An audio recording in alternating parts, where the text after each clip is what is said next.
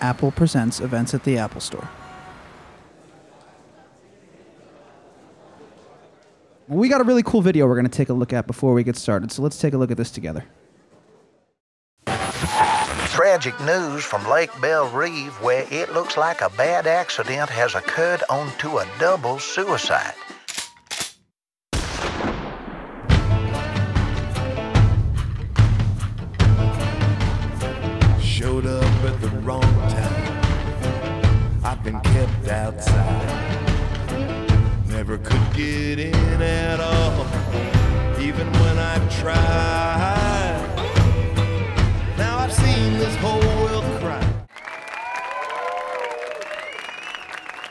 Ladies and gentlemen, please welcome this evening's guest moderator from Rolling Stone, Anthony DeCurtis, and tonight's guests, T Bone Burnett, John Mellencamp, and Stephen King. Well, we've got uh, quite an array of talent here. Um, and thank you all for coming in this weather. Uh, well, John, why don't you talk a little bit? I mean, since this, um, you know, since the idea for uh, Ghost Brothers originated with you, and it's gone on quite a journey, uh, why don't you just uh, explain a little bit about the origins of it and what gripped you about the idea? I bought a cabin uh, t- to entertain my two boys about 1990 or something like that, even before that. And uh, after I bought it, the people I bought it from said, you know, um, oh, by the way, the place is haunted. And I went, oh, yeah, okay, fine. and I didn't pay attention, you know, it didn't bother me. It was like, but then once I started staying in this place, it was like, this place is creepy and I, don't, I just don't want to stay here. So anyway, the people gave me, um, you know, like Private Detective was a magazine that came out, you know, in the 40s, and there were other magazines, accounts of what had happened that evening. And very quickly, two brothers were in the cabin. They were drunk. They were like 19 20. They were arguing over a girl. There was a girl there. One brother hit the other brother with a poker and killed him in front of the fireplace. The two kid, other two kids freaked out. The girl and the boy, they freaked out. They started. Uh, they tried to pull the, the brother out of the house to take him to the hospital. They couldn't because he was bleeding all over the place. They got in their car, drove, trying to drive into town. Of course, you know, in the 40s and 30s, everything was a gravel road, and they had a wreck and went into the lake and died. So all three kids were killed. That's basically the story I told Steve. And when I told Steve the story, he goes, Well, you know, John, this is what Steve always says. You know, I'm really busy and it'll take me a while to get to this and it'll take a long time, but, you know, I'll, I'll get around to it, okay? Like five days later, I had 80 pages.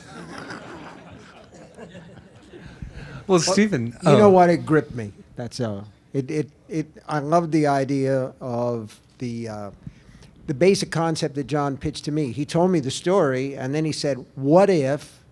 Which is magic words for me. He said, "What if these dead brothers had one surviving brother who had kids, two brothers, live brothers that were fighting all the time the way that the dead ones did and got into trouble.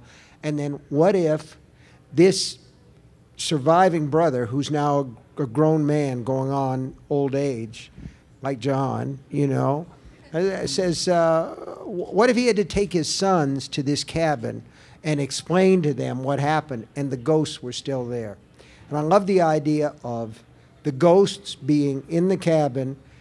We know they're there, the audience knows they're there. The live people don't, except every now and then they feel a little around the edges. So, yeah, I like the idea. It was a great idea. T-Bone, we've got uh, you know two pretty strong-willed artists here uh, collaborating across genres and disciplines. You know what uh, you know what was enticing to you about getting involved and getting in the middle of all this, and you know really helping to shape the entire project from a musical standpoint. Well, the first thing was um, John had been writing songs for uh, 10, by the time they called me, had been writing songs for 10 years. And even John Mellencamp, you give him 10 years to write some songs, he's I'll going to come up come up with with some pretty good songs. I'll come up No, with one. he, he, no, there was one. You know, I got a tape of maybe or a CD or something or other, of maybe twenty. Uh, really, one great song after another, and so I was immediately uh, um, uh, enticed. Is that the word you used? Yeah. So, uh, Well, John, you know, uh, there's been a whole uh, kind of direction that, that artists have been going in, moving, you know, exploring theater. Uh, was that a kind of idea that had appealed to you at any point? Did you what what was it that made you think that this particular idea? I mean, for you as a songwriter, you've written songs about a whole range of things, but that this is something that was going to really find its true life in, in another context. Well, the only reason it dawned on me was um, I was talking to, I was in Los Angeles and I was talking to my agent. And at the time, people wanted me to do like a Mama Mia, Mamma Mia type of thing with all my songs. And I just wasn't interested in doing that. You know, taking like pink houses and putting in a musical. And then, you know, we were talking, and I, I told this guy this story, just as a joke. You know, you can't believe what happened to me. You know, I bought this place. He goes, that would make a great musical. And I said, yeah, it'd make a great musical if we could get Stephen King to write it. He goes, I'm Stephen's agent. I thought, oh, well, okay, that, that's convenient. Uh, Stephen, you know, what about yourself? I mean, I know you're a huge music fan. You play yourself, a long-standing member of the Rock Bottom Remainders. Was the idea of working with John, uh, you know, kind of appealing from that standpoint, and, and you know, kind of, you know, combining what you do, uh, you know, with music? Well, I didn't know John uh, until he got in touch and sort of pitched me this idea a little bit and said, uh, uh, "Do you think the you'd be interested in getting together and talking about a little more?" I was down in Florida, and I said yes.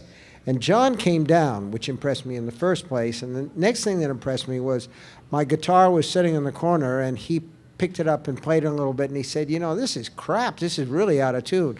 And he tuned my guitar, and I knew right then that if I worked with him, I would also have a roadie, and that would be a, a great thing. It's like No. the way Robert Johnson had the devil tune his Yeah, guitar. well, I mean, it was a little bit like meeting the devil at the crossroads. I mean, just look at him. You can see he's got that in him. But the thing was, John said to me, okay, I don't really know what I'm doing with this. And I said, I don't know what I'm doing with it either. I had written one play in my life. It was for Boy Scouts, and I was 12, you know? So we kind of looked at each other, and there was a real sort of simpatico moment where we sort of realized that we were both interested in trying something that we hadn't tried before. And, uh, and taking a taking a jump because you know you get on a little bit, you have some success, you have a tendency to kind of lay back and say, well, I could do this, and and uh, I'll get a check and I'll be comfortable, and the car payments are made, the house payments are made, and then you say, well, yeah, what am I living for? Let's try something new. So we did this. Now, tomorrow the album comes out. You know, there's a wide variety of artists. Uh, you know, Ryan Bingham is on here. You know, Sheryl Crow is on here. Um, you know, Elvis Costello is on here. Uh, you know, Neko Case is on here. Neko Case, of Chris course. Kristofferson. Well, You know, who did the casting? How did that work out? Uh, T-Bone did did did the record. You know, uh, we had the songs, and we had uh, we had when I re, when I wrote the songs, I would have some local people from Bloomington just come in and sing it, like the demo that T-Bone heard of uh, the father was my older brother who could sing. So I just had my older brother come in and sing the songs. Uh, which sounds nothing like Kris Kristofferson. And the same thing with, uh, w- with the, Shape. I, you know, it was just some kid in Bloomington singing that part who didn't, you know, and then he brings in Elvis Costello, which totally, totally changes, you know, it's a game changer. T-Bone, t- uh, talk a little bit about you know making some of those decisions or coming up with some of those ideas. You know what you know what kind of effects were you going for? What did you want to bring out of those songs? Well, you know, it's casting, right? So, you know, Stephen King just said that John Mellencamp has a lot of the devil in him. You see, you, you when Stephen King says that, you have to pay attention to that, you know. uh, so going back to the devil, you know, Elvis Costello. Are you going to come and defend me, Meg, or not? no? Okay. I think Elvis Costello was our first choice for the devil. Yeah, know. that's an amazing performance, actually. It is an amazing performance, and, and the most amazing performance I don't think that, that is even on the record. The, the one, uh, what was the 21 minute one? The the tune Elvis did that was 20, went 20 minutes. Yeah, there was a song that uh, that they did. What was that song? Yeah, you're Yeah, wrong, you're wrong about, about me. me. That- Yeah. you got to hear this tune, man. This song was like 20 minutes long, and it was just like they sent it to me, and I, and I just thought, "You got to be shitting me! What are you going to do with all that music?" you know? but if you edited it down, it would have been great. But the song, you know, um, Steve, being the taskmaster that he is, he would look at my songs and he'd go, eh, "That's not working." And we need this kind of That's song. not true at all. You know, the fact is, and I'm going to say this in front of you, and I'll regret it. John is the most talented guy that I've ever worked with in my life, and uh, that's just a case. And I want to I want to say something else. The 21 minute version of "Wrong About Me" isn't on the record, but the thing is, there could be a Ghost Brothers 2 record because for right? Every song that's on the record, there are two that aren't. Because I would say to John, like, let's put a song here. And I mean, there are these two brothers that are fighting, and uh, and I put some lyrics, just some placeholders down. You know, this, this is why I'm so goddamn good. This is why I'm so goddamn good. And John would write the song, and these are these are the best songs that John has ever done, as far as I'm concerned. It's terrific music, terrific lyrics, and in each case, he- was able to stretch his imagination so that the songs fit the thing. John took this music and raised the temperature of everything that I wrote. I mean, I've told people for years that if I could write music, I would, but John says that, uh, you know, I write lyrics like Dr. Seuss. And I thought about that a little bit, and I worked it out, and John has agreed. I want to announce it here our rap album. yeah, because we have so much street cred at our age. Especially among the Dr. Seuss crowd. Well, uh, we thought we'd get you to produce it, T-Bone. Happy to do it. Off the hook. Well, you know, the um, the project has taken on a variety of forms. You know, you staged it in Atlanta. You know, uh, over the in the fall, it will be uh, touring uh, as uh, kind of a, a kind of public reading of it. You know, with music. Uh, and you know you've got now an, a digital book version of it where you know people could well you know just download it and and when you come to parts in the libretto as, as, I guess we're saying uh, you know you, you can hear the song you can hear a character speak you know you've got actors like Meg Ryan and you know uh, Matthew McConaughey and, and others participating you know where do you feel is the sort of heart of this project? What is it that lends it, you know, to all of these different kind of manifestations? You know, to the album, to the, you know, to the theatrical performance, to the live readings, to, uh, you know, a digital book. You know, those are, you know, those are complementary, but they're all pretty distinct things. Well, this is kind of a funny way of saying it, but I said it earlier this morning. But we're actually like three little boys building a, a, a soapbox in the basement. We don't really know what the hell we're doing. So we're going to try, like, okay, let's try the break Uh, Steve, do you, think, you think these brakes will work like? Are you sure the wheels go on like this, Steve? And that's what Ghost Brothers has been from the get go. I mean, we had the whole thing recorded, everything was done. We bring T Bone in, and he looks at us and he goes, Doesn't work. So, how, how are we going to change that? You know, the songs, the song, this song doesn't work there, that doesn't work. I'm not believing this part of the acting. So, we had to, you know, Steve and I thought, because we were so in the woods that it was great that, that Henry came in and said, well, this doesn't really work right here. This section works and this section works, but this doesn't work. So, you know, it was great for him to come in and Steve and I'd been working on it for like, what, 10 years at that point? And so we, it, it, it, it was good that, that that happened. T-Bone, what, what were some of the things you heard that, that you felt like really, uh, you know, kind of needed to be refocused a little bit? You know, what were some of the, what were some of the notes that you gave on the, on the material you heard? I just the only notes I gave them were thank you notes. You know, I don't. it's Far too kind. no, I don't. I, I really don't remember. I don't remember. I just I know there was a tremendous amount of great material, and probably the job was to edit, to edit down. Well, I, I, I- I think that, you know, to be perfectly honest, you know, the seven hour thing kind of scared him. it was seven hours long. He thought that might be a little long, you know, so maybe we should look at this and, you know, something that 43, might actually 43 happen, songs yeah. and 280 pages of Steve. And it's all good, guys, but, you know, maybe we should, like, try to find the story a little bit better. It sort of held.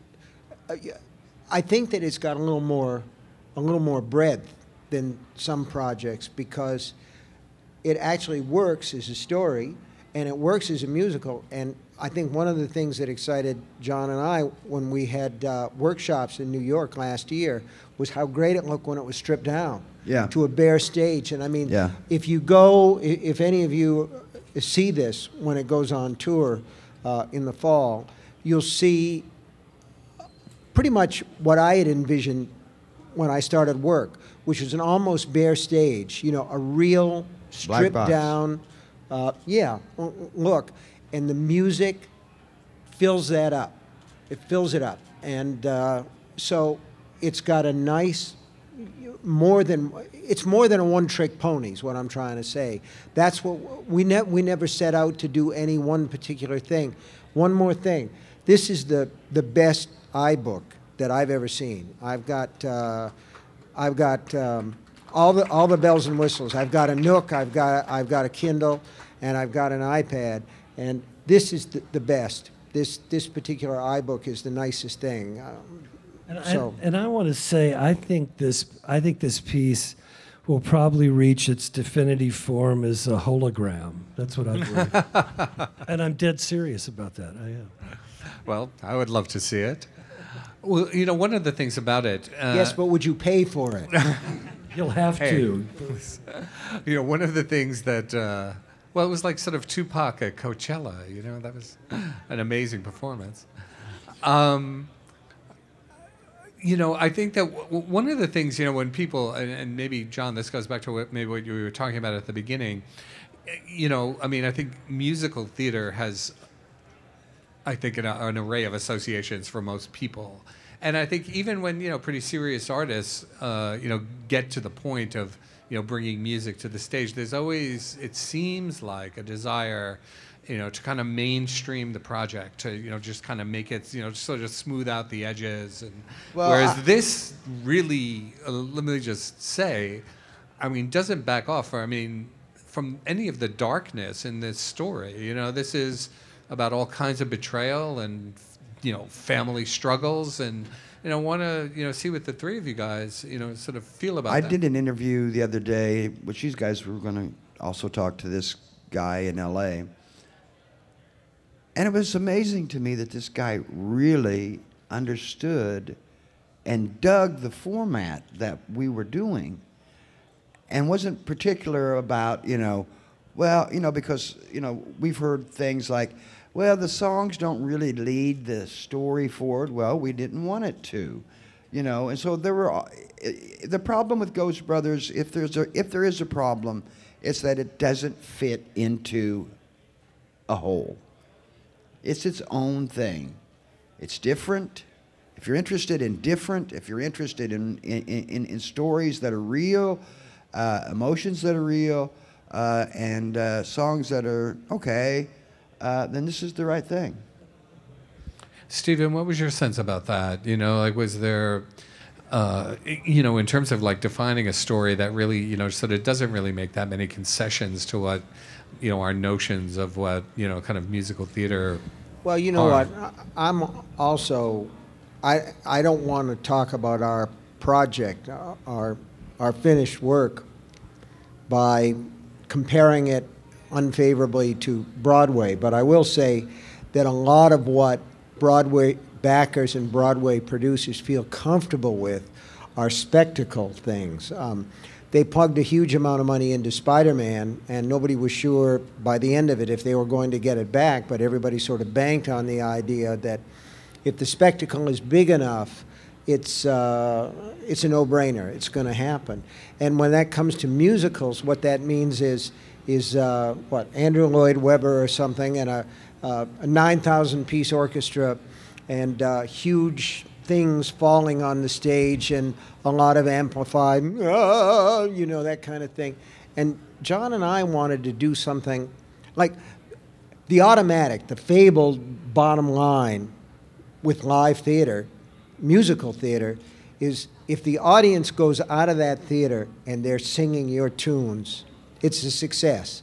And I defy you to listen to this record and not have those tunes sort of come out of your mouth. I've been listening to them for years now, and I'm still not tired of the music. I got kind of tired of rewriting some of this stuff.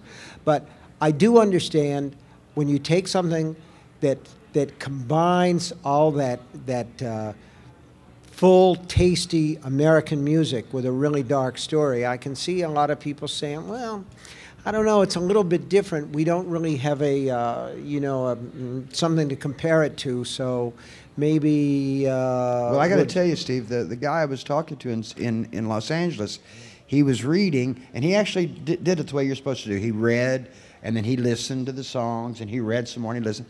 And about three quarters of the way through, he thought, oh, these guys are going to sell out. It's going to have a happy ending. I, Steve is going to, I let it, and this guy's a big Stephen King fan. And it was like, he, he told me he was so excited by the time the thing ended that it was like not a happy ending because it looks like it no, looks like it's gonna be, but then no. Well, I, you know, the story about that is, uh, and I'm probably supposed to keep it clean, but I can't because this has been a long, long process. But we all got together down in Florida one year, and this thing had gone through five different iterations. And we sat down around a table, and I was pretty disgusted with the whole thing. And we had done this thing where it's a happy ending, you know, and everything. And I said, well, what about this? What about if everybody fucking dies? And because I wanted to be done with it, I was tired It worked in Hamlet. and and and and they said john said and everybody that was sitting at that table said yeah let's do that i mean there was no holding back there was no doubt or anything it was just jump in the pool and go for it Yeah, but you, you you weren't you weren't unhappy with Ghost Brothers. You were unhappy because your foot hurt. wow my foot did hurt but Look, that you know, wasn't I wa- it I'll say this about this show, you know, because you were talking about the rough edges. Yeah, yeah. The reality is, this story is, if you knock any of the rough edges off, you don't have anything left. You know, I mean, it's all, the whole thing is a rough edge. No, I was So- about to say it's so- all rough edges. Yes, I mean, it we is- did face a lot of suggestions from people that were all aimed at whittling off those edges Yeah, smoothing But- things out. But what's the point, you know, really? Because for these guys, at any rate, you know. Well, y- you know, and for me, 15 years, St- Steve and I have been working on this, and I think between the two of us, we've had one harsh word, and that was probably came from me. What a Uh, surprise! that- that's pretty imagine. I mean, think about it. I don't play well with the other kids. Steve sits in a room and types all the time. I've never, and T Bone is the first record producer I've ever had after 27 albums, and uh, and uh, um, so you know, you you, you have two guys here that just don't collaborate. We just don't know how to do it, and thank God Henry came along and is a collaborator and kind of put things together for us. Well, it seems to me like T-Bone's gift is really getting to the essence of things, Yeah. you know, and just keeping it right there, and that's certainly true in this project.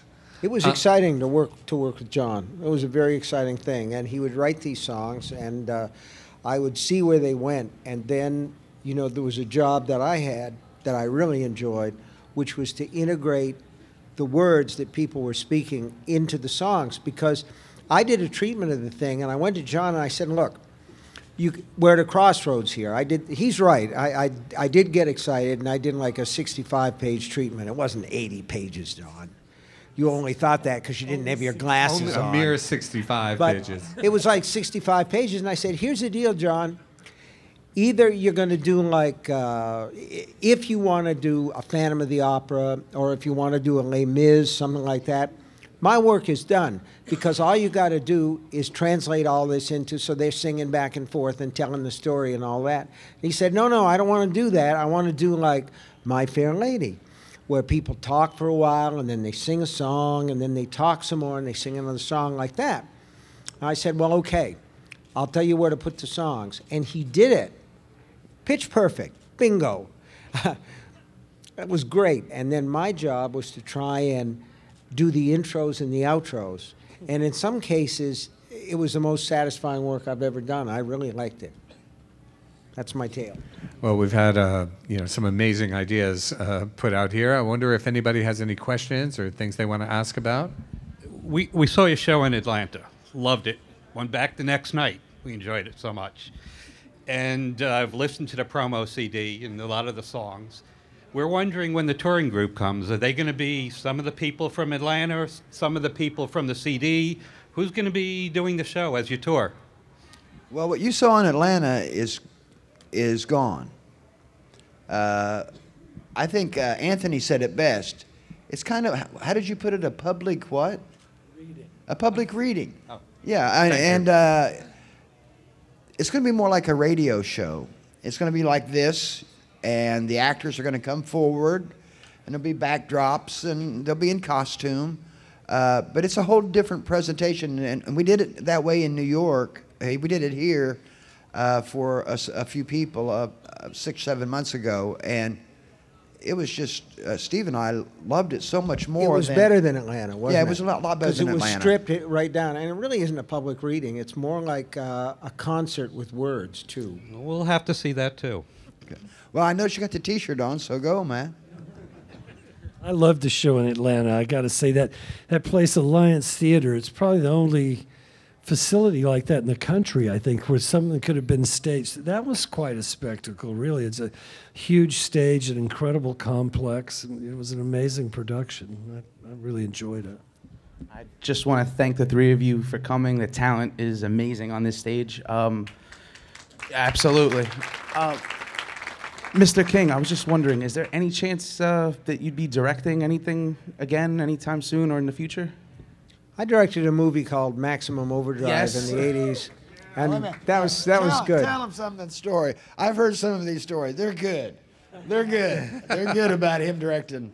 He was a little jittery when he was doing it.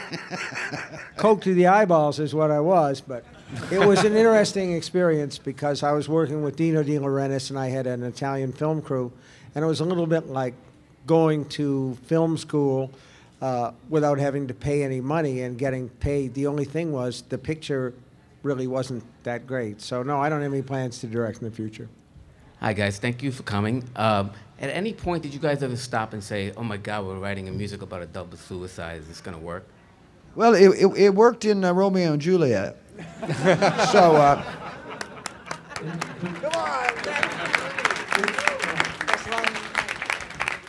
I, I haven't heard the, the the Romeo and Juliet musical. Is that, is that right? That's it's getting interesting. I think that's called West Side Story. Ah, there. Ah. There are, it's true, you know, and Gilligan's Island is the Tempest, and you know. Um, I just wanted to ask if you could talk a little bit about Darkland County itself and give a, a feel for what we should expect tomorrow. I'd be grateful. that's your job, Steve.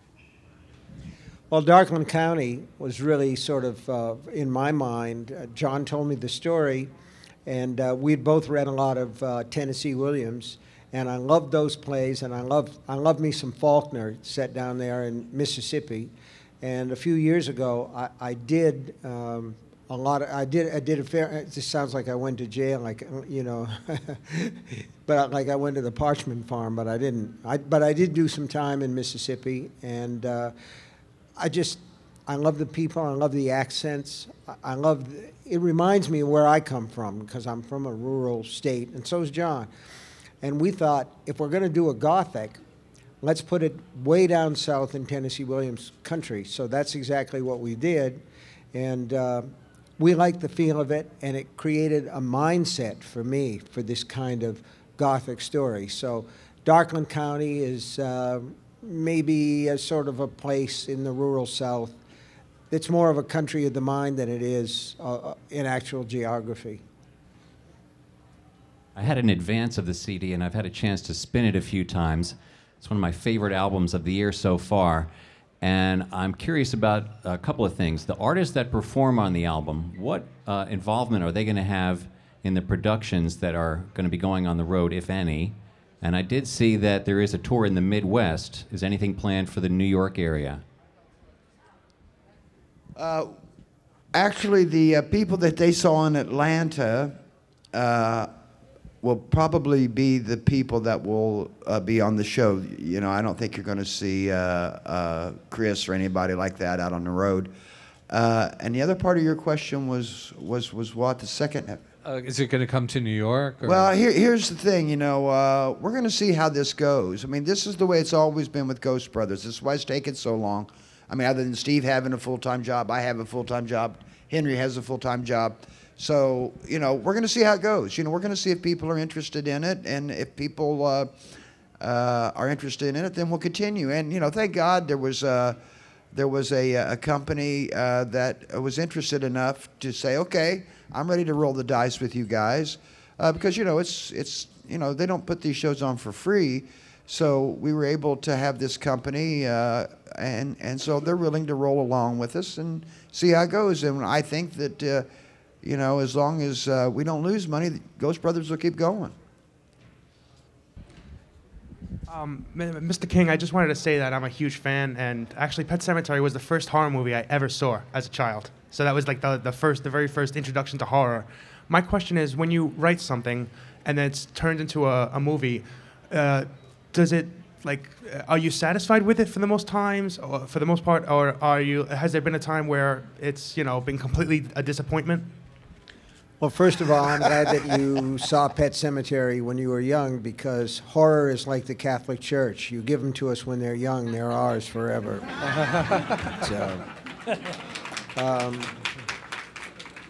I feel different ways about them. You know, when a, it's like sending a kid off to college. You hope everything's going to go well. A lot of times, most times it does. Every now and then, you know, the kid gets into trouble and winds up drunk and runs his car off a cliff or something like that. Oh, and then you're back to Ghost Brothers again. Hi, uh, it's really cool that you guys can be here. I'm, I know we're all excited. Um, my question is for Mr. King. I wanted to know if you had um, any specific limitations in writing for the stage. Were you able to get as dark and gory as you wanted to, knowing that you were going to have people up on stage doing this? It's pretty dark and gory. You know, when we did it in Atlanta, what surprised me was the special effects. Uh, it was an extremely bloody uh, final act, final scene. And uh, of course, that warmed my heart uh, a lot because that's the kind of person that I am. Obviously, you know, John and I have talked a little bit about this. We'd never done this before. He'd never written music for the stage before, and I'd never really written a, a full out, you know, balls to the wall play where you say to yourself, well, you've got to limit this to what can be done on the stage.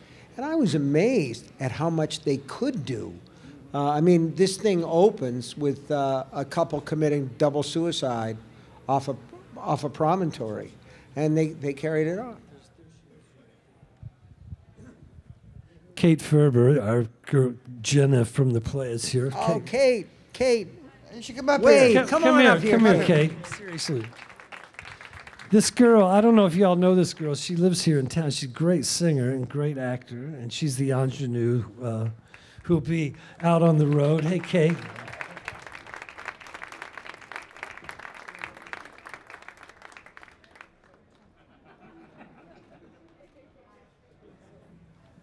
She's fantastic on stage, and uh, And she's a great jumper. Hey, Kate, why don't you uh, say a little bit about what we uh, can expect to see? Well, um, we start rehearsals in the fall, so I I'm excited to find out exactly what we're doing. In Atlanta, we had um, a big ledge, and it, it was a nine-foot jump down to into the orchestra pit, and we started at three feet, which was much scarier than nine feet. Um, and I think for our tour, we're not going to be doing any of those special effects.